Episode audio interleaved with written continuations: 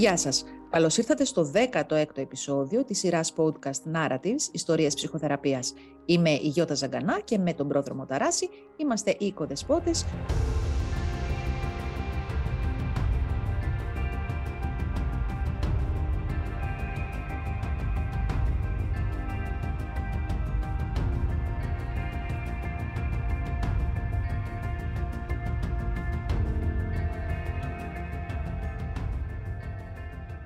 Μαζί μας σήμερα είναι η κυρία Ελισάβετ Μπαρμπαλιού. Η κυρία Μπαρμπαλιού είναι ψυχολόγος, ψυχοθεραπεύτρια, οικογενειακή θεραπεύτρια, μουσικοθεραπεύτρια και συγγραφέας. Καλώς ήρθατε κυρία Μπαρμπαλιού. Καλημέρα σας για την ε, πρόσκληση. Ε, πραγματικά να σας συγχαρώ για αυτή την όμορφη και χρήσιμη πρωτοβουλία ενημέρωσης και ευαισθητοποίησης του κόσμου σχετικά με τη θεραπευτική διαδικασία και ιδιαίτερα σε καιρούς ανάγκης και κρίσης.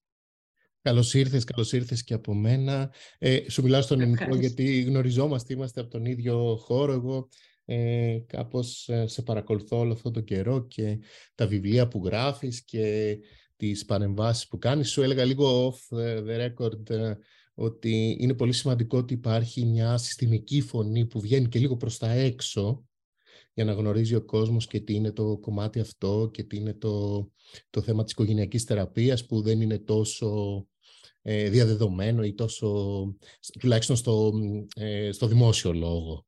Για πάμε να μας πεις λίγο τι σκεφτόσουν έτσι όταν σε προσκαλέσαμε να μας πεις ε, ε σε επίπεδο περιστατικού, σε επίπεδο περίπτωσης ε, πώς έτσι σου ήρθε η έμπνευση για, αυτό το, ναι. για αυτήν την ιστορία που θα μας πεις. Ναι, η αλήθεια είναι ότι προβληματίστηκα αρκετά προκειμένου να επιλέξω κάποιο περιστατικό μεταξύ πολλών, αφού γνωρίζουμε ότι το κάθε περιστατικό έχει ιδιαίτερη σημαντικότητα και αξία για εμάς τους θεραπευτές.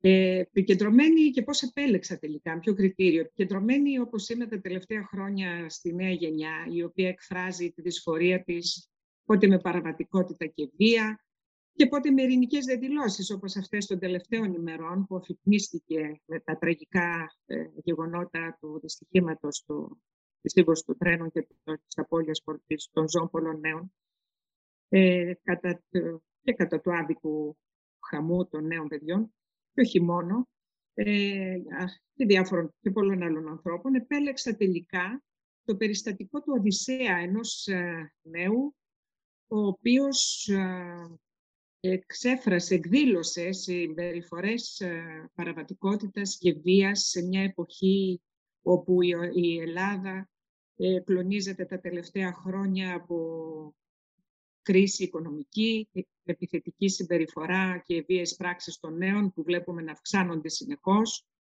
και μας δημιουργούν μια μεγάλη ανησυχία ε, τα μέσα μαζικής ενημέρωσης βλέπουμε ότι ακούμε συνεχώς εδώ και 10 χρόνια σχεδόν ότι βομβαρδίζουν τον ψυχισμό των νέων με εικόνες και πληροφορίες ενός κόσμου που καταραίει. Οι οικογένειες συναντάμε εμείς οι οικογενειακοί θεραπευτές ότι βρίσκονται συχνά σε απόγνωση και πολλές φορές το σχολείο δυνατή να ανταποκριθεί στους πολλαπλούς ρόλους του. Ε, σκεπτόμενοι λοιπόν ότι σαν κοινωνία αλλά και ιδιαίτερα σαν θεραπευτές ερχόμαστε αντιμέτωποι με πολυεπίπεδες και αλλεπάλληλες κρίσεις και παλεύουμε όλοι μας ο καθένας μέσα από το ρόλο του είτε σαν γονείς, είτε σαν θεραπευτές, είτε σαν πολιτεία από τη δική της πλευρά και με το δικό του τρόπο και το δικό του ρόλο, να τις αντιμετωπίσουμε και να τις διαχειριστούμε. Τις κρίσεις τις γνωρίζουμε, οικονομική, περιβαλλοντολογική, υγειονομική, θεσμών, πόλεμη, προσφυγικό, βία, τα πάντα, ακρότητες βλέπουμε ότι αφήνουν το αποτύπωμά τους ανεξίτηλο στο ψυχισμό των νέων και στην ε, σωματική επίσης και στην ψυχική υγεία τους αντανακλούν, έτσι ώστε οι αντιδράσεις παρατηρούμε και η συμπεριφορά τους να καθρεφτίζουν καθημερινά και να αντανακλούν με δυσφορία όλα αυτά τα άλλη τα ζητήματα της κοινωνίας στην οποία ζουν και αναπτύσσονται. Έτσι λοιπόν επέλεξα τον Οδυσσέα, ο οποίος ε, εκδήλωσε παραβατική συμπεριφορά σε περίοδο οικονομικής κρίσης, προσπαθώντας μέσα από το φακό της συστημικής προσέγγισης να παρουσιάσω το περιστατικό. Έτσι κατέληξα λοιπόν.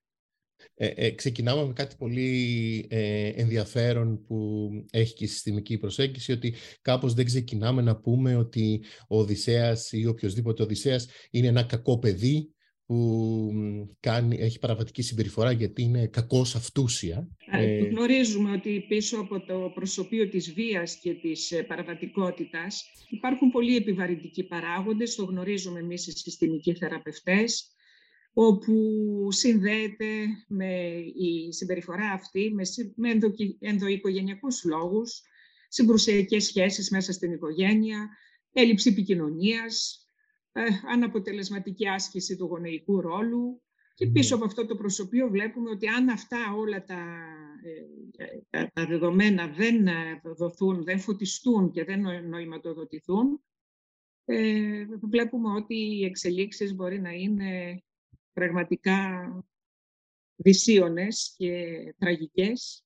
Και προσπαθώντας στόχος λοιπόν αυτής της, ε, αυτού του περιστατικού, της παρουσίασης αυτού του περιστατικού πάνω σε ζητήματα κατανόησης, είναι να προβληματιστούμε μάλλον πάνω σε ζητήματα κατανόησης και θεραπευτικής αντιμετώπισης των βίων συμπεριφορών σε περιόδους κοινωνικο-οικονομικής κρίσης μέσα από το φακό της συστημικής ε, θεραπείας. Ο Οδυσσέας, ε, ένα περιστατικό που δούλεψα πριν μερικά χρόνια, ήρθε σε μένα σε ηλικία 17 χρονών, μια ηλικία μεταξύ εφήβου και ενήλικα, κάτι που επηρεάζει πολύ και το προφίλ της προσωπικότητάς του, επηρεάζει. Ε, μόλις είχε αποφυτίσει από το Λύκειο, ζούσε με την πατρική του οικογένεια, τον πατέρα, τη μητέρα και τον μικρό του αδερφό και είχε επίσης μια σχέση με μια νεαρή κοπέλα, όπου και αυτή η σχέση ήταν γεμάτη συγκρούσεις και προβλήματα. Στα 15 του και ένα μήνα πριν από ένα, ε, μετά, συγγνώμη, από ένα βίο περιστατικό μεταξύ συνομιλίκων που το επιτίθενται, εμφανίζεται για πρώτη φορά ο καρκίνος. Οι γονείς του το κρύβουν. Στον ίδιο; Στον ίδιο, ναι. Θα το συνδέσω στη συνέχεια, θα ναι, ναι. καταλάβετε πώς εμφανίστηκε στη συνέχεια η, η παραβατική συμπεριφορά του νερού.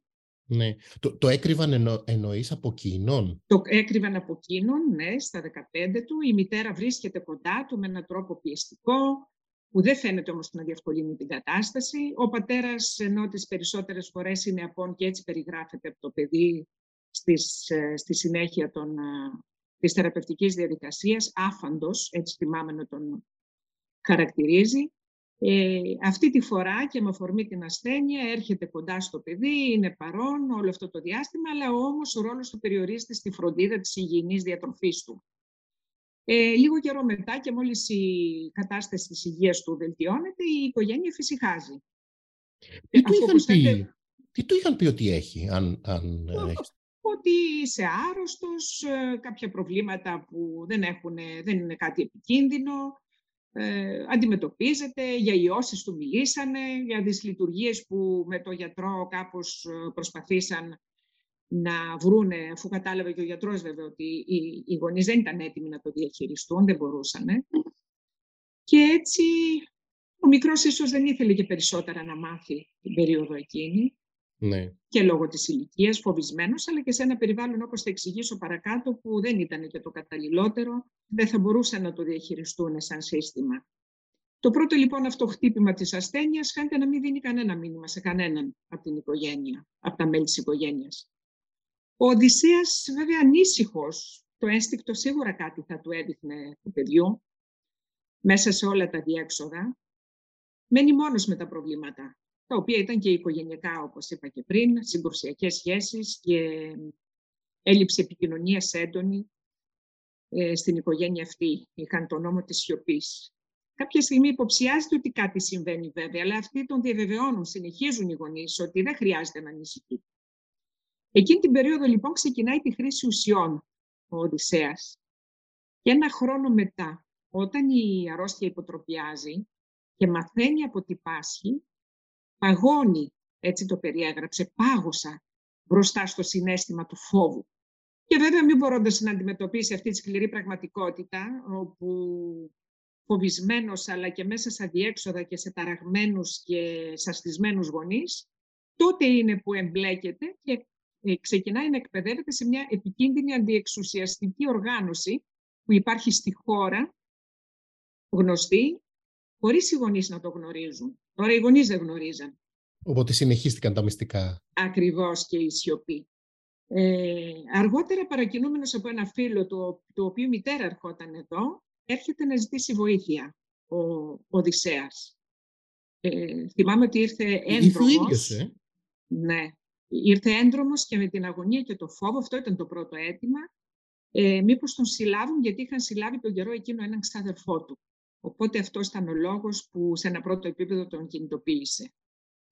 Τώρα, αν να σας πω κάποια λόγια, κάποια στοιχεία για το ιστορικό της οικογένειας, αν ναι, ναι ενδιαφέρον ναι, ναι. θεωρώ, ε, είναι σημαντικά για να εξηγήσουμε πώς συνδέεται η παραβατικότητα σύμφωνα και με τις ε, θεωρίες του Μινούτσιν και του γύρω από τις ψυχοσωματικές ασθένειες, αλλά και η παραβατικότητα, ε, με την, ε, αν τη συνδέσουμε με την θεωρία της πρόσδεσης, θα έχουμε πολλά να δούμε και να πούμε μέσα από τις πληροφορίες που έχουμε για την οικογένεια. Η μητέρα του Οδυσσέα, λοιπόν, 43 χρονών τότε, ανειδίκευτη εργάτρια ήταν και παραμένει. Ε, προσωρινή απασχόληση κατά διαστήματα, γενικά άνεργη εκείνη την περίοδο. Αντιμετώπιζε πολλά προβλήματα υγείας, τα οποία μοιάζαν να είναι σωματοποιήσεις άλλοι των θεμάτων της ζωής της. Έχουμε δηλαδή ήδη στο οικογενειακό background τις σωματοποίησεις σαν ε, ε, εκφράσεις της, ε, των άλλων ζητημάτων της ζωής. Και εξηγώ γιατί και τα υπόλοιπα μέλη της πατρικής της οικογένειας ε, πάσχουν από διάφορες ε, σωματικές και ψυχικές ασθένειες. Ο πατέρας της μητέρας του Οδυσσέα, λοιπόν, ο παππούς, είχε διαγνωστεί με σχιζοφρένεια και βρισκόταν κάτω από φαρμακευτική αγωγή μέχρι το τέλος της ζωής του. Η μητέρα της υπέφερε και υποφέρει, γιατί είναι ζωή, από άσθμα ενώ η αδερφή της από κατάθλιψη. Αυτά ήταν πράγματα που ε, τα γνώριζε ο Οδυσσέας για την ιστορία της οικογένειάς του; Ο Οδυσσέας άκουγε διάφορες ε, ιστορίες από την καθημερινότητα. Ε, τη γιαγιά την έβλεπε γιατί στα, στο οικογενειακό, στην οικογενειακή πολυκατοικία που συνηθίζεται στην Ελλάδα ε, ζούσαν πάνω κάτω, οπότε ήταν σε συνεχή επαφή η μητέρα είχε μια ιδιαίτερη συγκρουσιακή σχέση με τη μητέρα της, ο πατέρας είχε πεθάνει πλέον, οπότε το παιδί τα ζούσε μέσα σε αυτό το περιβάλλον, οπότε επιβαρυντικός επιπλέον παράγοντας προσθέτεται και αυτή η κατάσταση. Οι γονείς του πατέρα βρισκόταν στην επαρχία, θα σας πω παρακάτω. Ναι, ναι. Η σχέση τώρα του Οδυσσέα με τη μητέρα του, από τον ίδιο περιγράφονταν για πολύ καιρό, ε, ιδιαίτερα σφιχτική ασφικτικά δεμένη έλεγε και αρκετά συντροφική την χαρακτήριζε, ότι η μητέρα μου με έχει σαν τον προσωπικό της εξομολόγο. Λες και είμαι ώρες-ώρες ο άντρας της. Σε μένα λέει κάθε φορά τα παράπονά της, αυτά που θα έλεγε στον άντρα της, στον πατέρα της, στη μάνα της κλπ. Η ίδια βέβαια είχε πάντα, που, από ό,τι καταλαβαίνετε και μέσα από το σύζυγο που είχε, τον, ο οποίος είχε προβλήματα αλκοολισμού, αλλά και μέσα από τον πατέρα με την την ε, διάγνωση σχιζοφρένειας που είχε, μια πολύ αρνητική άποψη για τους άντρες. Οπότε ήταν ιδιαίτερα ελεγκτική και παρεμβατική και με τον άντρα της, υποτιμώντας τον διαρκώς, αφού εκείνος ε, θεωρούνταν ανώριμος και αλκοολικός, και προς το γιο της. στο γιο πιέζοντας με έναν ιδιαίτερο τρόπο να μην μοιάσει στον πατέρα, αυτό συνεχώς του έλεγε. Θυμάμαι και μια εικόνα όπου έρχονται στο γραφείο να με δουν και με το που την πόρτα τους βλέπω ήταν ο ένας δίπλα στον άλλο, καθισμένοι δίπλα-δίπλα και η μάνα από πάνω του. Αυτό του λέω. Να προσέξει να μην μοιάσει στον πατέρα του. Οπότε καταλαβαίνετε και για την ηλικία αυτή, για ένα γόρι, μπροστά στην ενηλικίωση και ψάχνοντας για πρότυπο, να είναι σαστισμένο ανάμεσα σε αυτά τα αποφευτικά πρότυπα. Ε, Μοναχοπέδι, του ε; πατέρα. Μοναχοπέδι. Ε, υπήρχε και ένας αδερφός, όπως είπα πριν, ο μικρός αδερφός, ο οποίος σκεφτός μέσα στους κανόνες της σιωπής και με δυσκολία στην ε, έκφραση, αλλά και είχε και προβλήματα στην ανάπτυξη τη σωματική. Τώρα, ο πατέρας του, μεγαλύτερος ε, κατά πέντε χρόνια από τη μητέρα, 48 ετών τότε, χαμηλό μορφωτικό επίπεδο και εξάρτηση από το, από το αλκοόλ, όπως είπα, εργαζόταν πολιτής ε, Είχαν ναι. κάνει μικρή παιδιά, ε. Ναι, θα έλεγε κανείς. Δηλαδή η μητέρα πρέπει να έκανε εκεί, κοντά στην δεκαετία των 20. 43 ήταν όταν αυτός ήταν 17. Άρα έκανε 26. Ε, ναι, ο πατέρας λοιπόν δεν ξέρω, δεν θυμάμαι τώρα ακριβώς τις ε, συνθήκες που οι δύο άνθρωποι αυτοί γνωριστήκανε. Ναι. Ε, η μητέρα του πατέρα του ήταν ιδιαίτερα πιεστική. Προφανώς στην Αθήνα, γιατί από την επαρχία κατάγονταν. Και εδώ πρέπει να γνωριστήκαν. Κάτω από ποιες συνθήκες δεν γνωρίζω. Η μητέρα του πολύ πιεστική του πατέρα η μητέρα και ελεγκτική, άρα το κάπου έρχεται να δέσει με τη σύζυγο που εκείνος επιλέγει η οποία και εκείνη ήταν πιεστική προς το γιο, όπως είπα λίγο πριν. Και ο πατέρας του πατέρα, ο παππούς δηλαδή, ασχολούνται με τα κοινά. Ε, ο Οδυσσέας πάντα περιέγραφε, όπως είπα και πριν, την ε, σχέση με τον πατέρα του ιδιαίτερα απόμακρη. Τώρα, ο μικρός του αδερφός, 11 ετών τότε, όπως είπα πριν, βιώνοντας και αυτό στην τακτική της σιωπής, ε, γύρω από την ασθένεια, μέσα στο σπίτι, γιατί και ο Μικρούλης, ε, ο οποίος είναι τώρα, ε, ενώ έχει τελειώσει ο Οδυσσέας στη θεραπευτική πορεία και είναι πολύ καλά στην υγεία του και έχει βρει το δρόμο του, ο, ο, είναι ο αδερφός του που έχει πάρει τη σκητάλη και βρίσκεται αυτός πλέον σε αναζήτηση ε, της δικής του ταυτότητας και αρχίζει σιγά σιγά να λύνει και αυτός τη σιωπή για να ανακαλύψει και να αφηγηθεί όλο αυτό που έζησε, να το συνδέσει με όλη αυτή την καθυστέρηση στην εξέλιξή του, την προσωπική και τη σωματική και την ψυχική βέβαια. Ε, οι γονείς είχαν και συνεχίζαν να έχουν για καιρό συγκρουσιακή σχέση και πολύ συναισθηματικά ιδιαίτερα απόμακροι. Βρίσκονταν συνεχώς σε έναν αγώνα δύναμη υπεροχής, θα έλεγε κανείς, δύναμης και υπεροχής, μη μπορώντας να επικοινωνήσουν και δεν μπορούσαν καν να μοιραστούν και το πρόβλημα, το θέμα της ασθένειας του παιδιού τους, γιατί ε, τσακωνόταν, η μαμά παραπονιόταν πάντοτε ότι εγώ τρέχω και έχω την ε, δύναμη να παρακολουθώ το παιδί, ενώ εσύ το μόνο που φροντίζεις είναι το φαγητό του κλπ. Ε, και κατά τα άλλα, ο πατέρας θυμάμαι ότι ήταν τόσο φοβισμένος και άτολμος να αντιμετωπίσει την ασθένεια που δεν ε, συνόδευε ποτέ το γιο και τη σύζυγό του στις ε, ιατρικές εξετάσεις και στο νοσοκομείο. Τώρα, οι θεραπευτικές μέθοδοι που εγώ ακολούθησα, ξεκίνησα να το βλέπω ατομικά στην αρχή, γιατί ήρθε μόνος του. Σπάνιο και αυτό, ε. Ναι, ήταν δηλαδή... ακριβώς γιατί φοβότανε μήπως οι γονείς μάθουν για τη συμμετοχή τους στην αντιεξουσιαστική οργάνωση; Ναι. Πολύ σύντομα όμως τον... θυμάμαι την ε, έκφρασή του όταν άνοιξα την πόρτα του, της υποδοχής να τον ε, καλωσορίσω, όπου ήταν τόσο γριεμένος πραγματικά, που μου έκανε ιδιαίτερη εντύπωση. Ε, άρχισε να φυγείται εδώ διάφορα ζητήματα από την, τους αρχηγούς και τα είδωλα της, ε, εξους, της αντιεξουσιαστικής ε, ομάδας την οποία ακολουθούσε. Και αφού εξελίχθηκε η πρώτη μας συνεδρία και πραγματικά σαν να ήταν έτοιμος ακουγόταν, ίσως γιατί μίλαγε με το φίλο αυτό, ο οποίος τον, τον παρέπεμψε εδώ, ο οποίος είχε ξεκινήσει συνεδρίες, Μαλάκωσε πολύ γρήγορα και θυμάμαι την κίνηση του σώματός του να βγαίνει σαν ένα μικρό παιδάκι που έστερνε τα ποδαράκια του, ενώ μπήκε αγριεμένο. Μου έκανε ιδιαίτερη εντύπωση αυτό τότε. Τι ζητούσε, δηλαδή στη, στην πρώτη σας συνάντηση, ε, τι ήθελε από σένα; Βοηθήστε με ε, γιατί φοβάμαι ότι θα με συλλάβουν. Τι πρέπει να κάνω για να σωθώ; Δεν ήξερε πού να βρει καταφύγιο. Συλλάβαν τον ξάδερφό μου.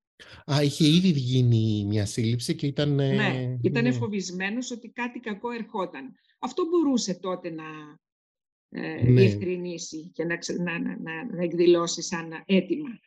Βέβαια αφηγήθηκε σιγά σιγά γιατί πλέον γνώριζε αφού είχε υποτροπιάσει η ασθένειά του όπως είπα πριν και μου μίλησε και γι' αυτό, αλλά πολύ, πολύ επιφανειακά. Ε, πρότεινα τότε ε, να γίνουν οικογενειακές συναντήσεις και στη συνέχεια το δέχτηκε αφού είπαμε ότι θα το διαχειριστούμε με ένα τέτοιο τρόπο που θα είναι ασφαλής και θα εμπιστευτούμε την εξέλιξη της διαδικασίας ε, γίνανε κάποιες ε, οικογενικές συναντήσεις, αλλά λόγω των δυσκολιών τις οποίες θα αναφέρω παρακάτω, στις, στις οικογενικές συναντήσεις που προέκυψαν, η θεραπεία συνεχίστηκε σε θεραπευτική ομάδα εφήβων με οικογενειακό προσανατολισμό, όπως γνωρίζεις. Μια ανοιχτή ναι. ομάδα, μεικτή είναι, συνεχίζει να υπάρχει, όπου συντονίζομαι με άλλη μια θεραπεύτρια και τότε υπήρχε και η συμμετοχή μιας εκπαιδευόμενης θεραπεύτριας.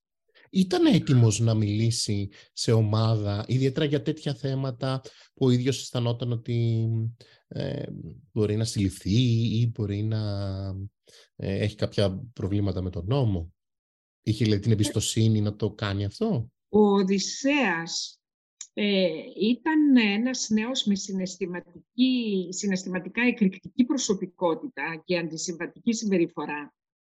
Ε, στοιχεία που, από ό,τι καταλαβαίνουμε, ενισχύονταν περισσότερο από τις δύσκολες καταστάσεις που είχε βιώσει στην οικογένειά του, αλλά και από το νερό της ηλικίας του. Παράλληλα όμως είχε και κάποια υγιή κομμάτια, όπως η αισιοδοξία, η κοινωνικότητα, συναισθηματική οξυδέρκεια και αυτό βοήθησε πάρα πολύ να αρχίσει να ανοίγεται στην ομάδα, όπου έγινε πολύ γρήγορα αποδεκτός, δηλαδή το δέχτηκε όταν το πρότεινα. Γιατί; Γιατί στις οικογενειακές συναντήσεις υπήρχε πολύ συγκρουσιακό κλίμα. Ερχόταν η σύγκρουση των γονιών και μεταφέρονταν στις συναντήσεις αυτές. Οπότε δεν μας έπαιρνε ο χρόνος. Το παιδί ακόμη ήταν σε, η ασθένειά του σε εξέλιξη και θεώρησε ότι ήταν επικίνδυνο. Δεν ε, χρειαζόταν αρκετό διάστημα οι γονείς για να δουλέψουν αυτές τις ε, καταστάσεις μεταξύ τους και ίσως και ατομικές ε, που θα προέκυπταν καταστάσεις επίλυσης ε, των προβλήματων αυτών.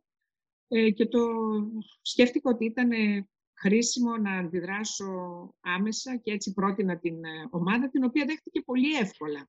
Μετά από πόσο διάστημα, συγγνώμη πρόδρομε, μετά από πόσο διάστημα ατομικής θεραπείας αποφασίσατε να μεταβεί στην ομαδική θεραπεία. Έκανε κάποιες ε, συνεδρίες, ε, όπως είπα, ίσως θα ήταν γύρω στους δύο μήνες, μαζί με τις οικογενειακές συνεδρίες που εναλλάσσονταν. Ε, και αφού το κλίμα ήταν, όπως σας εξήγησα, ιδιαίτερα εκρηκτικό, τότε πρότεινα την ομαδική θεραπεία, όπου την δέχτηκε με πολύ ανακούφιση, θα έλεγα. Και να φανταστώ ότι οι γονείς του, συγγνώμη πάλι πρόδρομε, οι ναι. γονείς του δεν συνέχισαν ε, κάποια μορφή θεραπείας ή κάποια μορφή βοήθειας. Η μητέρα του ερχόταν κατά καιρούς γιατί ο πατέρας ήταν εντελώς απόμακρος. Τώρα, στη διάρκεια των ατομικών συναντήσεων δημιουργήθηκε ένα θετικό κλίμα και αναπτύχθηκε μια σχέση εμπιστοσύνης. Γιατί η, η, η εξέλιξη με τους γονείς, όπως σας είπα, ήταν πραγματικά πολύ δυσχέρενη την εξέλιξη της θεραπείας του παιδιού και ο χρόνος πολύτιμος. Οπότε στην ομάδα είδα ότι έγινε σύντομα αποδεκτός από τα υπόλοιπα μέλη. Η ομάδα λειτουργήσε σε μια ασφαλής βάση για εκείνον, σαν ένα σύστημα, ένα πλαίσιο το οποίο δεν είχε ποτέ στη ζωή του. Οπότε αυτό τον ανακούφισε. Και η κοινωνικότητά του, όπως είπα και πριν, ε, η αισιοδοξία του ήταν ένα, είχε και χιούμορ. Ήταν στοιχεία τα οποία ε, ήταν πολύ βοηθητικά για αυτόν, ώστε να τον χαλαρώσουν και να τον ανοίξουν. Παρότι στην αρχή οι εξομολογήσεις του σόκαραν, έγινε τελικά αποδεκτός από τα υπόλοιπα μέλη, κατανόησε γρήγορα ε, ότι επειδή δεν μπορούσε να αμφισβητήσει την πρώτη εξουσία της ζωής του, που ήταν η μητέρα του, σε εκείνη αναφερόταν, ότι εκτόνωνε το θυμό του στη θεσμοθετημένη εξουσία και σιγά σιγά άρχισε να εστιάζει στα βάρη που σήκωνε μέσα στην οικογένεια, με τη μητέρα να τον έχει χρήσει προσωπικό εξομολόγο και να αμφισβητεί συνεχώς βέβαια την αποτελεσματικότητα του πατέρα.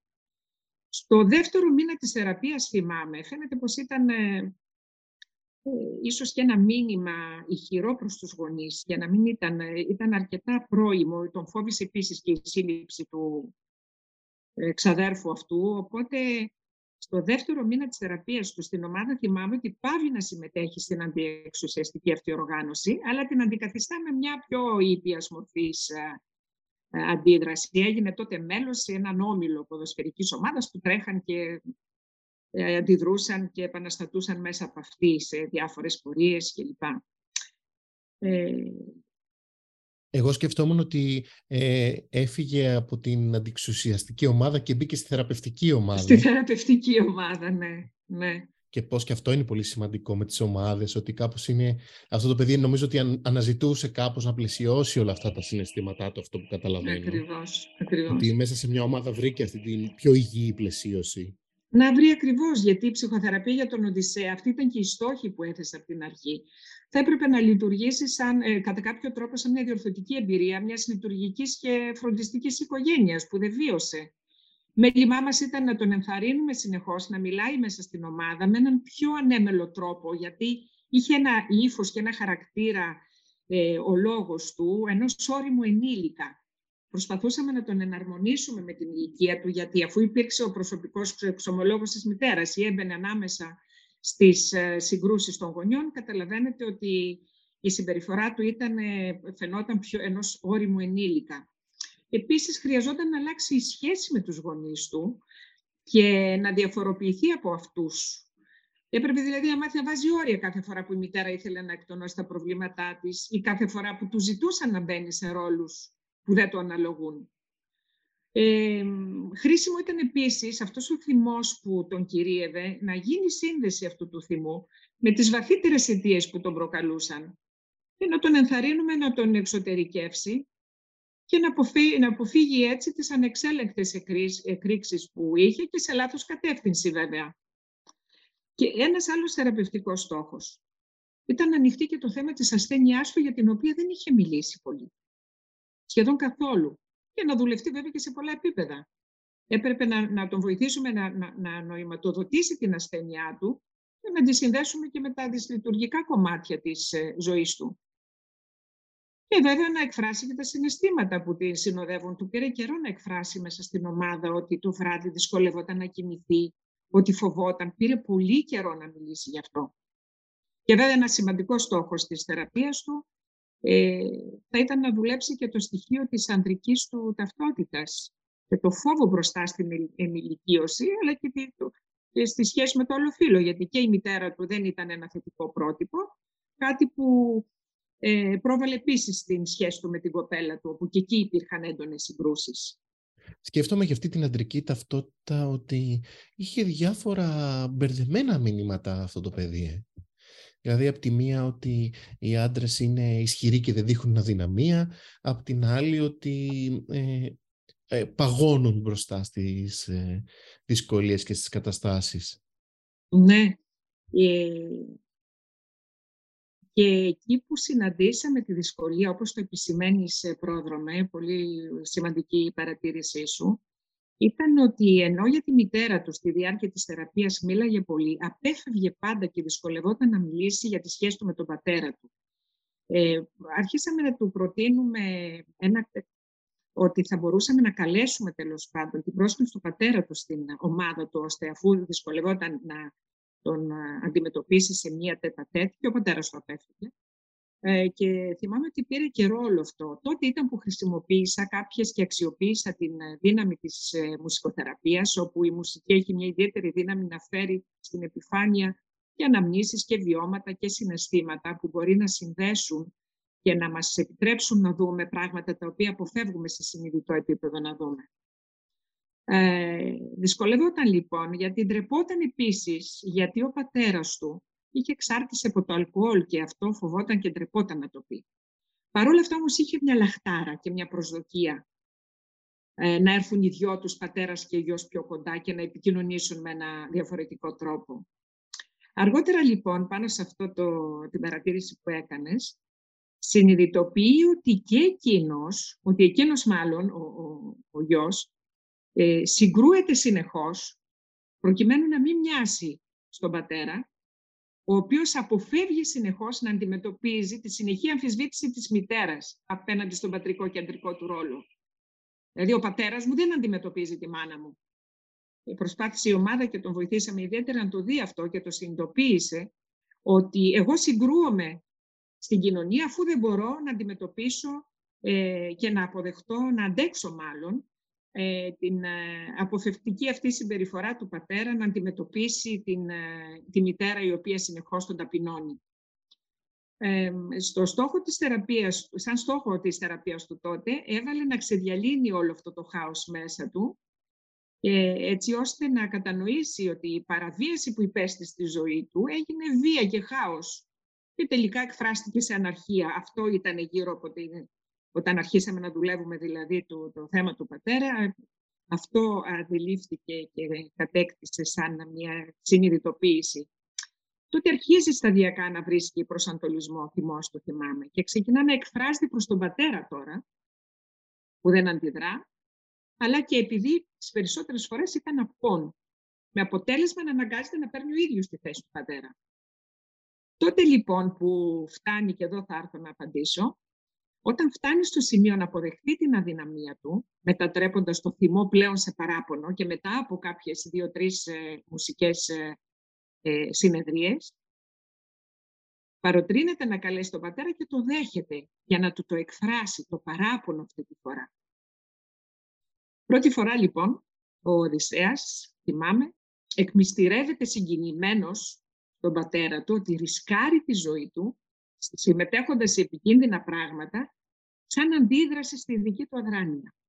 Πάμε τον πατέρα να συγκινείται, να δακρύζει, ανταποκρινόμενος στο κάλεσμα του γιου και την ίδια ώρα θυμάμαι ότι αποκαλύπτει ότι εγώ σε έχω σε ένα συνεχώς έγνοια, αλλά δεν βρίσκω τον τρόπο να στο εκφράσω.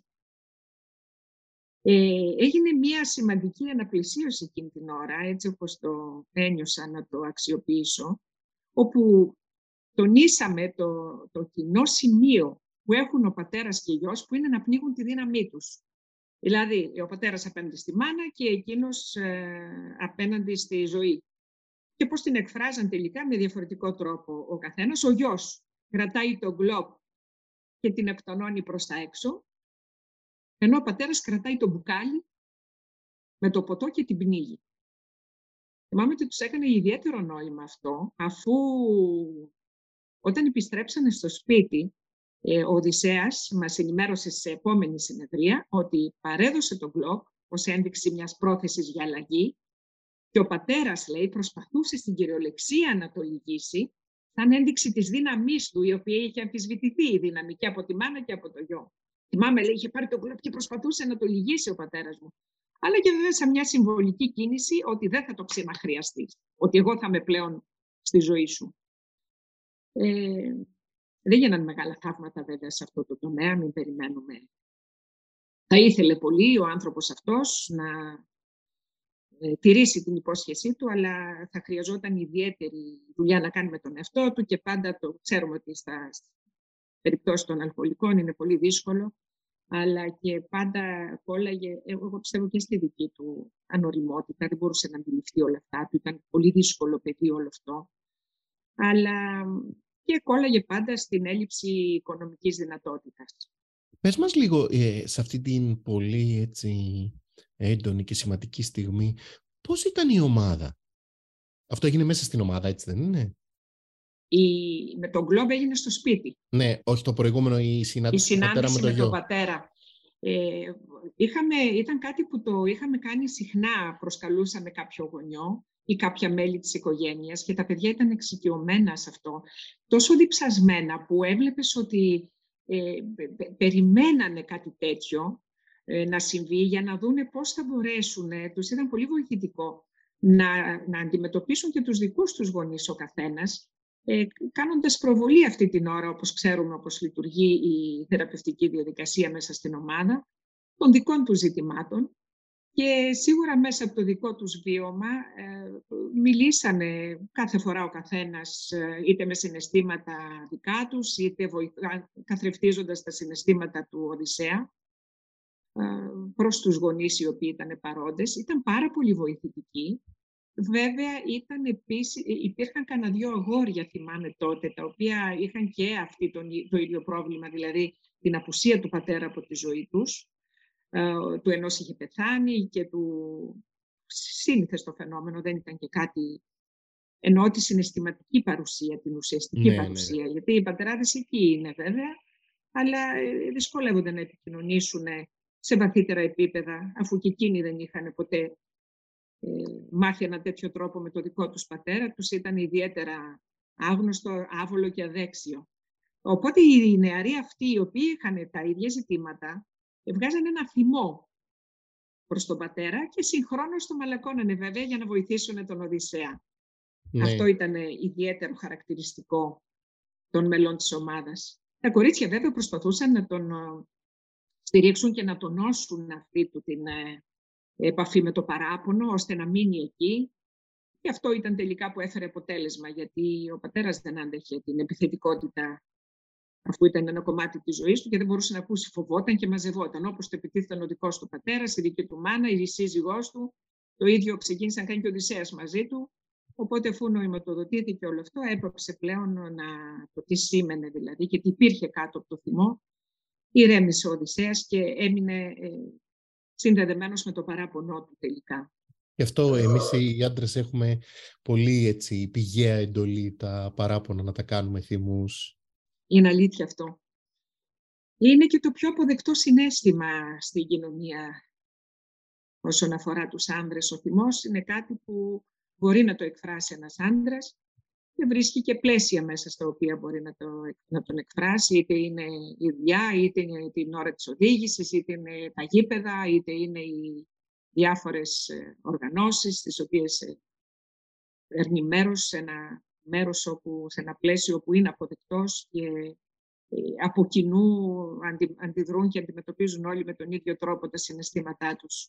Μήπως είναι πιο εύκολος ο θυμός όμως γενικά ως ε, συνέστημα; Είναι, πιο, είναι ένα συνέστημα αποδεκτό για, τον, για τους άντρες.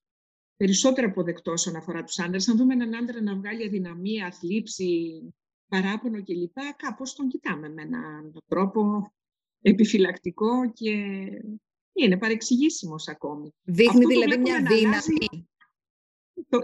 θεωρούνται, θεωρούνται αδύναμοι, ακριβώς όπως το λέτε κυρία Ζαγκανά η, το παράπονο, η ευαισθησία, η θλίψη, ο φόβος θεωρούνται αδυναμία ακόμη στην κοινωνία μας. Αυτό βέβαια δεν το συναντάμε στις θεραπευτικές ομάδες, όπου εκεί αντιλαμβανόμαστε πώς οι γυναίκες ε, αποδέχονται τα συναισθήματα αυτά τα τρυφερά των ανδρών μέσα στη θεραπευτική διαδικασία, στην ασφάλειά της, όπου βέβαια όταν ε, πρόκειται για την ε, καθημερινότητα με τους δικούς τους άντρες, η πραγματικότητα είναι διαφορετική.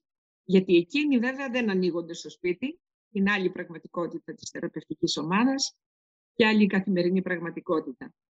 Απλά ο θυμός, εγώ αντιλαμβάνομαι και μέσα από νέα παιδιά, αλλά και μέσα από ενήλικες, παρατηρώντας την καθημερινότητα. Ο θυμός είναι μια πλέον η εύκολη αντίδραση που προσφέρεται ε, με αυθονία στις α, καθημερινές μας α, ε, επαφές και επικοινωνίες. Είτε είναι σε ένα σχολικό περιβάλλον, είτε είναι σε ένα εργασιακό περιβάλλον, είτε είναι στο δρόμο, είτε είναι σε, στην αναμονή, είτε είναι στην οδήγηση. Γενικά υπάρχει ένας θυμός, ο οποίος είναι ε, διοχετευμένος παντού είναι ένα συνέστημα και λόγω των καταστάσεων των οποίων ζούμε τα τελευταία χρόνια, αλλά και λόγω της ανοριμότητας που έχουμε να διαχειριστούμε με έναν άλλο τρόπο κοινωνικές καταστάσεις, προσωπικές. Είναι κάτι αδούλευτο όλο αυτό στην κοινωνία μας ακόμη και όπως είπα είναι ένα συνέστημα πολύ εύκολα ε, να το εκτονώσουμε, να το εκφράσουμε, αλλά ε, το περιγράφω πολλές φορές σαν ένα, σαν ένα δούριο ύπο όπου περιλαμβάνει και πολλά άλλα συναισθήματα που είναι η ενοχή, που είναι ο φόβος, η λύπη, η αγωνία. Ε, όλα αυτά λοιπόν όταν δεν τα έχουμε επεξεργαστεί είναι επόμενο να εκτονώνονται μέσα από το θυμό, το οποίο συνέστημα είναι πολύ οικείο και εύκολο και αποδεκτό. Ο θυμός έχει και απογοήτευση μέσα. Πώς το εννοείται απογοήτευση μέσα; Εννοώ και στην περίπτωση του Οδυσσέα απογοητευμένος επειδή η οικογενειακή του κατάσταση και το οικογενειακό του περιβάλλον δεν είχε καμία υποστήριξη και ήταν όλοι αυτοί τα, τα μυστικά και η μυστικοπάθεια και η μύστη. Ακριβώς αυτό, ναι.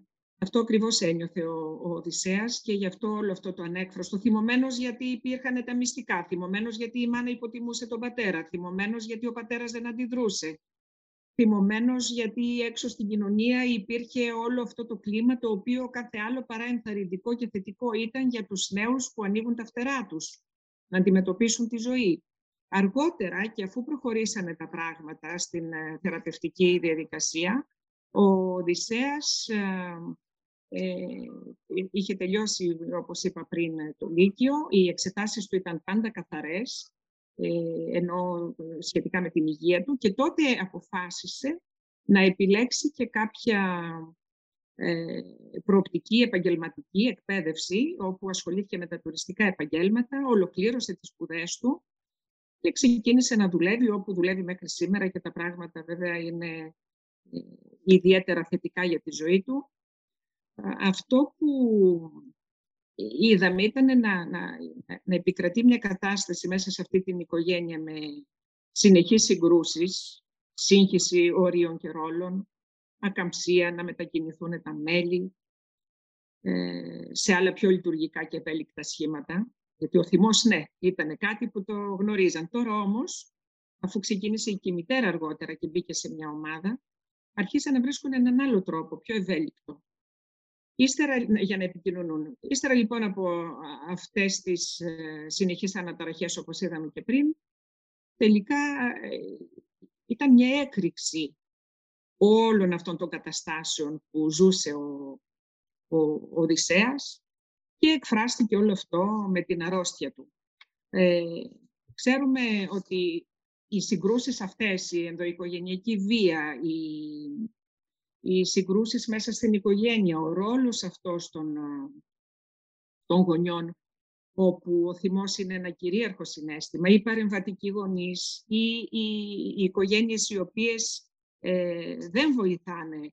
Ε, δηλαδή, να το πω πιο συγκεκριμένα, η εμπλοκή του παιδιού, για παράδειγμα, στην ε, γονεϊκή σύγκρουση, ο τρόπος, ας πούμε, που έχει οργανωθεί η, η οικογένεια, η σύγχυση των ορίων, φαίνεται ότι όλα αυτά είναι παράγοντες που,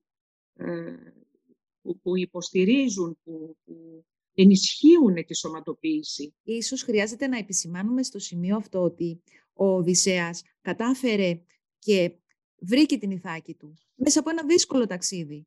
Έφερε τους γονείς του, ήταν εκείνος ο οποίος έφερε τους γονείς του στο, στο, σε εσάς.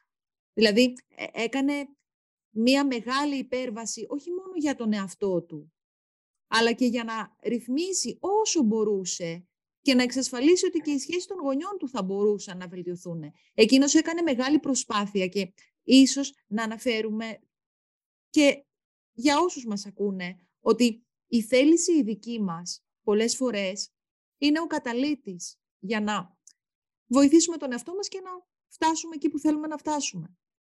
Το θετικό πρότυπο ήταν ο φίλος του, ο οποίος ήταν στην θεραπεία και είχε μια οικογένεια η ήταν ε, ε, πιο λειτουργική τέλος πάντων, αφού και η μητέρα παρακολουθούσε ε, την δική της θεραπευτική ομάδα. Οπότε γι' αυτόν αυτό ήταν μια ελπίδα, ήταν μια όαση.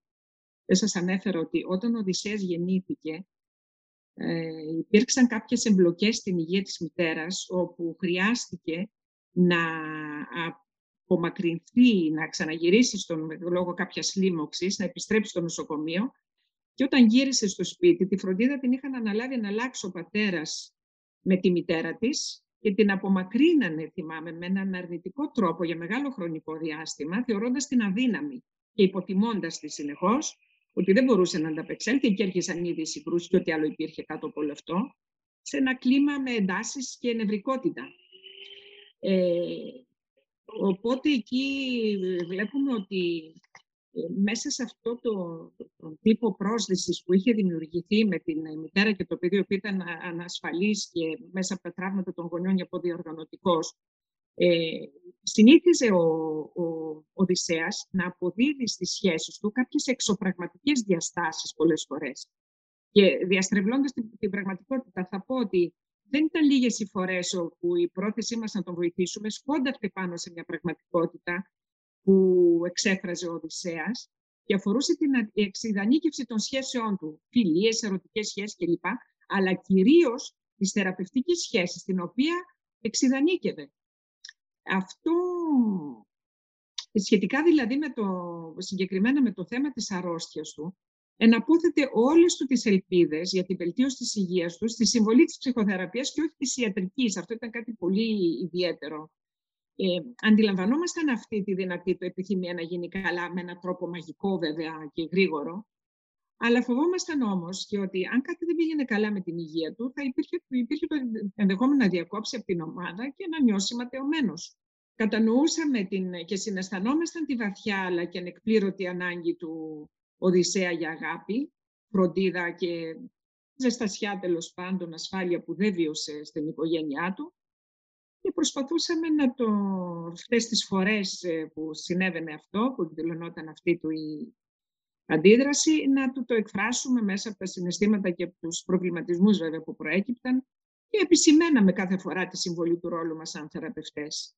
Επαναπροσδιορίστηκαν συχνά τα όρια μεταξύ μας και επαναφέραμε τη συζήτηση τις πραγματικές διαστάσεις των ανθρώπινων σχέσεων, ορίζαμε το θεραπευτικό πλαίσιο και γνωρίζαμε βέβαια από την αρχή ότι επρόκειτο για μια μακρόχρονη, επώδυνη και ιδιαίτερα δύσκολη διαδρομή, την οποία βέβαια ήμασταν διατεθειμένοι να πορευτούμε μαζί του και γι' αυτό πέτυχε, θεωρώ. Μας λες ε, έτσι, αν, αν υπήρξε μια στιγμή που δυσκολεύτηκε στη θεραπευτική σχέση, δηλαδή αν υπήρξε κάποια στιγμή που ε, αμφισβήτησε το πλαίσιο, αμφισβήτησε, ξέρω εγώ, τη δική σου ε, βοήθεια, δηλαδή αν υπήρξε κάποια, έτσι, ή της συνθεραπεύτριας, ε, αν υπήρξε κάποια στιγμή δηλαδή που ε, αισθανθήκατε ότι μπορεί να τα παρατήσει ή μπορεί να φύγει θυμωμένος ή να φύγει απογοητευμένος; Ε, από ό,τι θυμάμαι όχι.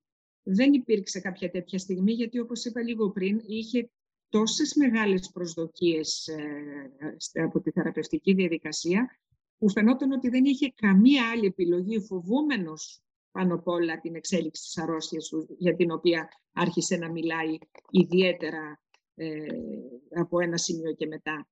Ε, ο, το μόνο δύσκολο σημείο ήταν η, της θεραπείας του η περίοδος όπου προσπαθούσαμε να τον βοηθήσουμε να μιλήσει για τον πατέρα και αργότερα για την ασθένεια.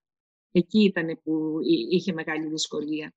Ο Οδυσσέας υπερεύει αυτό το πρότυπο, τέλος πάντων, της, ε, το επαναλαμβανόμενο μοντέλο επικοινωνίας που ήταν η αποφυγή έκφραση των συναισθημάτων του, που είχε κληροδοτηθεί βέβαια από την προηγούμενη γενιά.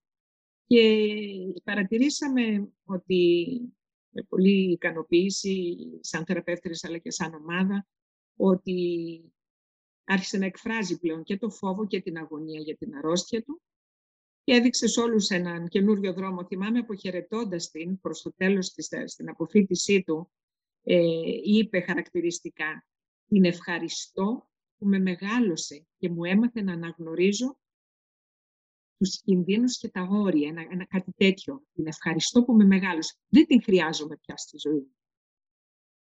Αυτές ε, ήταν και οι τελευταίες του ιατρικές εξετάσεις που είχαν βγει καθαρές στην ε, φάση αυτή. Δεν τη χρειάζομαι πια στη ζωή του. Ενώ παλιότερα είχε συνειδητοποιήσει μέσα από τη δουλειά που έκανε και θυμάμαι από τον πρώτο καιρό ακόμη, πριν δουλέψεις, σαν να έρθει συνειδητοποιημένος εν μέρη, ότι είχε δηλώσει είμαι η χωματερή της οικογένειας. Φαίνονταν σαν μια, δηλαδή ο καρκίνος στη λέμφα αυτό σημαίνει όλο το σύστημα αποτοξίνωσης και που, που προκαλεί τέλος πάντων την, την αρρώστια αυτή. Και το θυμάμαι αυτό, είμαι, τη συνειδητοποίηση αυτή, είμαι η χωματερή της οικογένειας, ότι όλα τα εισπράττω, τις συγκρούσεις, την αγωνία της μάνας μου, το φόβο του πατέρα μου και μου φάνηκε πολύ συνειδητοποιημένη ναι, αφήγηση αυτή. Και, πώς, και στο ε, τέλος την αποχαιρετώ, δεν τη φοβάμαι πια, δεν τη χρειάζομαι πια. Και, και σκέφτομαι πώς ένα παιδί το οποίο μπορεί σε ένα ε, άλλο πλαίσιο πιο ιατρικοποιημένο να ε, φαινόταν σαν το παιδί που δημιουργεί τα προβλήματα στην οικογένεια, πώς αυτό το παιδί έχει αναλάβει όλο το βάρος ε, να απροφήσει τα προβλήματα και κάπως και να τα αναδείξει τελικά. Τι σκέφτεσαι για το μέλλον του Οδυσσέα; Ο Οδυσσέας, ε, έχω νέα του, όπου είναι ένας πολύ... Τον, είδα το τελευταίο καλοκαίρι, όπου ήρθε για μια συνεδρία μουσικοθεραπείας, όπου ήταν να πάρει κάποιες αποφάσεις ε, στον επαγγελματικό τομέα, αλλά και στον προσωπικό, να φύγει από το σπίτι, να ζήσει σε ένα δικό του χώρο. Ε, αυτό που ε, είχε σαν εξέλιξη, ε, τα νέα του δηλαδή, ήταν ότι είχε δημιουργήσει μια καινούρια και πιο ισότιμη σχέση αυτή τη φορά με μια νεαρή φοιτήτρια, είχε δουλειά, ε, φαινόταν ξεκάθαρο ότι είχε αναθεωρήσει το μοντέλο σχέσης των γονιών του. Ε, προσπαθεί πάντα να δημιουργήσει μια καλύτερη, να βελτιώσει τη σχέση με τον πατέρα του. Ε, και ξέρει πολύ καλά να βάζει τα ωριά του. Είναι πολύ τρυφερός, πολύ... Ε, έχει φίλους, η κοινωνικότητά του υπήρχε πάντα, αλλά τώρα έχει πολύ υγιείς σχέσεις μέσα στις οποίες λειτουργεί, είναι πολύ λειτουργικός. Ε, αναγνωρίζει, έχει αποκτήσει πολύ ψυχολογική, ιδιαίτερα ψυχολογική σκέψη. Τον είδα πολύ όριμο, δεν φοβάται πια για την υγεία του. Υπάρχει όμως ένα πρόβλημα όπου οι γονείς δεν είπαν ότι χωρίσαν τελικά. Mm. Πήραν διαζύγιο. Ο, ο Οδυσσέας μένει στον ίδιο, στην ίδια πολυκατοικία, στον κάτω όροφο, σε ένα από τα διαμερίσματα της οικογένειας με την κοπέλα του. Η μητέρα από πάνω με τον μικρό αδερφό και το νιώθω ακόμη ενώ φαίνεται να έχει διαφοροποιηθεί, να τον αντιλαμβάνεται, να βάζει τα όρια, δεν επιτρέπει τίποτα παραπάνω. Μέσα του όμως υποθέτω ότι σαν να κάθεται εκεί άγρυπνος φρουρός για την συνέχεια της ζωής της μητέρας αλλά και του μικρού του αδερφού, ο οποίος τώρα είναι στην ομάδα αυτή των νέων, στην οποία υπήρξε και ο αδερφός του. Σαν τον έφερε εδώ και τον παρέδωσε, θυμάμαι, σε μια, ε, για να φύγει ένα βάρος από πάνω του. Ήρθαν σε κάποια συνεδρία ε, λίγο καιρό μετά την αποφύτισή του, όπου ήρθαν και οι δύο με το μικρό του αδερφό και ήταν πολύ χαρακτηριστικό ότι το εξέφρασε αυτό, το βάρος που ένιωθε για, για την αγωνία, για την εξέλιξη του αδερφού του, αλλά αφήνοντάς τον σε καλά χέρια, έφυγε πιο ήσυχος. Θεωρώ όμως ότι δεν είναι εύκολος ο δρόμος, γιατί και η μητέρα με τον δικό της τρόπο παλεύει, ο πατέρας παραμένει εκεί που ήταν, έχει δημιουργήσει μια άλλη σχέση βέβαια. Δυσκολεύεται πάντα να αντιμετωπίσει τα παιδιά του, γιατί σε κάθε συνάντηση είναι και η σύντροφός του μαζί. Με τα αγόρια δυσκολεύονται να συναντηθούν πιο ουσιαστικά με τον πατέρα. Έχει όμως μια λειτουργική σχέση, έχει δουλειά, ξέρει τα όρια του. Ναι. Σίγουρα δεν εξαρτάται μόνο από αυτόν. Ναι. Δεν ναι. είναι εύκολο για ένα γιο να εγκαταλείψει τη μητέρα, θεωρώ. Ναι, εντάξει, είναι και ένας ρόλος που τον είχε από τον είχε από μικρός. Πολύ, πολύ μικρός. Είναι εκεί και για τον αδερφό του, θεωρώ. Προσπαθεί να βοηθήσει και τον αδερφό του πριν, δηλαδή σαν να περιμένει να, να, να πάρει τα πάνω του και ο μικρός για να μπορέσει να συνεχίσει τη ζωή του. Ναι, έγινε και γονιός του εαυτού του και λίγο ε, γονιός των υπολείπων. Ναι, της μητέρα, με τη μητέρα βάζει όρια πια. Δηλαδή η μητέρα δεν κάνει πια αναφορές ε, σε τέτοιο βαθμό που ζήτησε και διεκδίκησε και το σπίτι του, αυτό που δικαιούντανε όπως του το είχε υποσχεθεί η μητέρα. Δεν ε, έκανε εκεί κανένα σκόντο για τις δυσκολίες που είχε εκείνη και αν ήθελε ή μπορούσε να του το δώσει, ότι εκείνη βρήκε το δικό της τρόπο να αντιμετωπίσει τη ζωή. Αλλά οπωσδήποτε τη νοιάζεται. Οπότε, ως κατακλίδα, ε, τι θα λέγα, τι κρατάτε εσείς από τη σχέση σας με τον Οδυσσέα; Τι είναι αυτό που, που θα κουβαλάτε; Μαζί σας.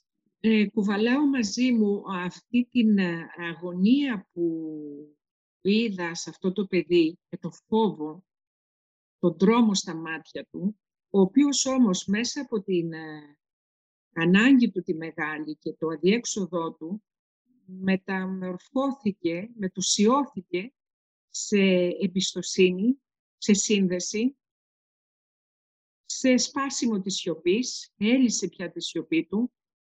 Και όλο αυτό μέσα σε αυτό το πλαίσιο που και εμείς σαν θεραπευτές δημιουργήσαμε ένα σταθερό και ε, ασφαλές πρότυπο για εκείνον, αλλά και το πλαίσιο το ασφαλές της ομάδας, όλο αυτό που του έδωσε αυτή τη δυνατότητα να συνδεθεί με τη ζωή και να την ξαναεμπιστευτεί, ήταν που έκανε την ε, διαφορά και την αλλαγή, ως τελικά η θεραπευτική διαδικασία, ε, η εμπιστοσύνη που συνέβαλε ώστε να δημιουργηθεί μεταξύ μας, ήταν αυτό που αποκατέστησε τη δική του δυσπιστία προς τον κόσμο και προς την οικογένειά του.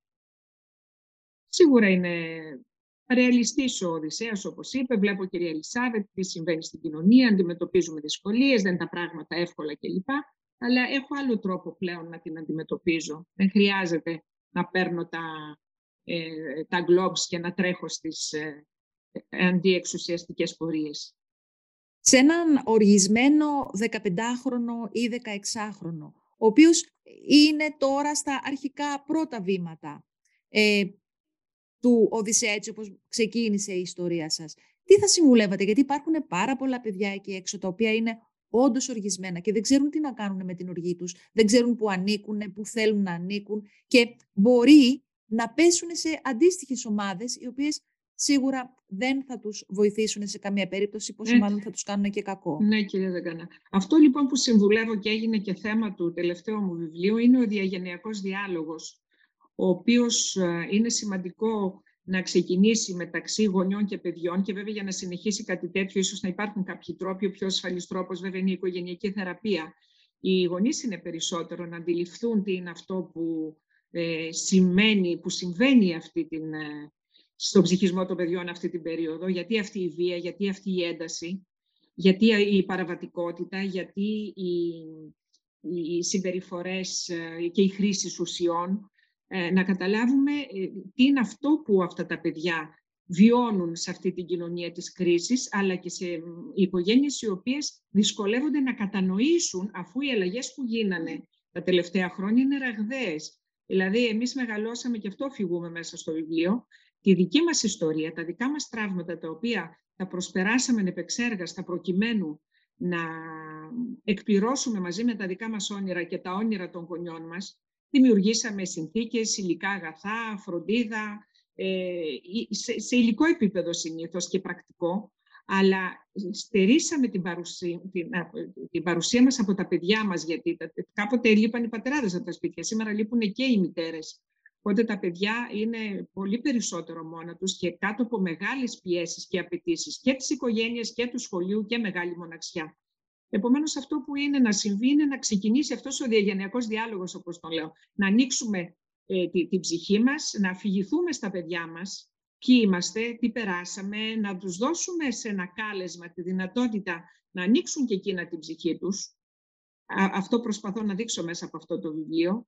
Το γεννήθηκα στο Βορρά, μεγάλωσε στο Νότο, όπου μέσα από, μια, από το διάλογο μιας μητέρας και κόρης ξεκινάνε και ε, ξετυλίγονται πολλά ζητήματα τα οποία αφοράν, αφορούν τη σύγχρονη πραγματικότητα και τις δυσκολίες της. Αυτή η συμπεριφορά λοιπόν κατ' εμέ των νέων είναι, ε, θεωρώ, η, η εκδήλωση του τραύματος, το οποίο πιέζει τα τελευταία χρόνια να βγει με διάφορες μορφές μέσα από τις οποίες, στις οποίες αναφερθήκαμε λίγο πριν.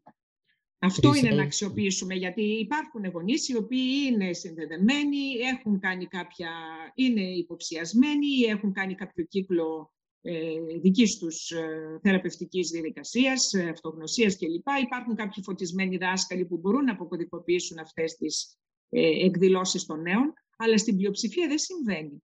Δηλαδή η πλειοψηφία των νέων και των γονιών δεν γνωρίζουν τι είναι όλο αυτό που συμβαίνει στα παιδιά. Θεωρούν ότι αυτά τα παιδιά είναι αφιλότιμα. Είναι, θα σας διαβάσω ένα, ένα μικρό διάλογο ε, ε, προς απάντηση που γράφω στο πιστόφυλλο του βιβλίου, όπου λέει η, η κόρη στη μητέρα «Κατανοεί όμως η γενιά σου, μαμά, τη δική μου, διότι νομίζω ότι κατά βάθος μας έχετε αφήσει αβοήθητους.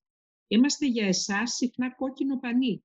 Μας κατηγορείτε για τόσα πολλά για έλλειψη σεβασμού προς εσάς, προς τις αξίες και τα ιδανικά, για επιπολαιότητα, μηδενισμό, παραβίαση της γλώσσας και για άλλα.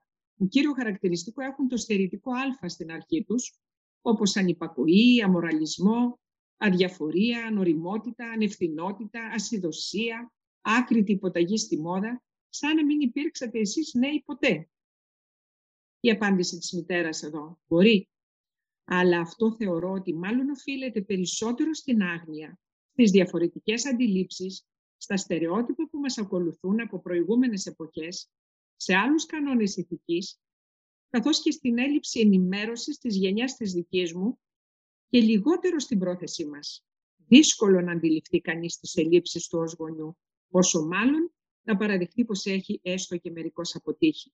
Για να γυρίσει μετά, ίσως από ανάγκη, να δικαιολογήσει τον εαυτό του με το γιατί οι δικοί μας τα έκαναν καλύτερα.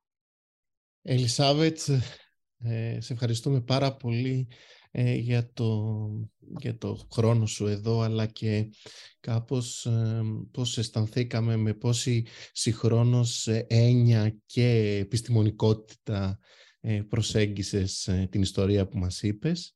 Ε, σε νιώθαμε συγχρόνως ε, μαμά και επιστήμονα ναι. του Οδυσσέα και νομίζω εντάξει αυτό το, το έλεγε και αυτός και το πήρε και αυτός έτσι πως το αισθανθήκαμε εμείς από την αφήγηση αλλά σε ευχαριστούμε και για ε, όλο το χρόνο που διέθεσες και για μας ε, σήμερα. Σου ευχόμαστε να είναι καλοτάξιδο το βιβλίο. Εμείς το πήραμε και το ξεκινήσαμε. Ήδη ενέπνευσε, όπως σου έλεγα και πριν ξεκινήσουμε, και κάποιες κουβέντες στην δική μας θεραπευτική ε, πρακτική. Ε, είναι πολύ σημαντικό κάπως να βλέπουμε το πλαίσιο από πού ερχόμαστε, πού πάμε, ε, να μην βλέπουμε τις φωτογραφίες της στιγμής και να μην ψάχνουμε φταίχτες.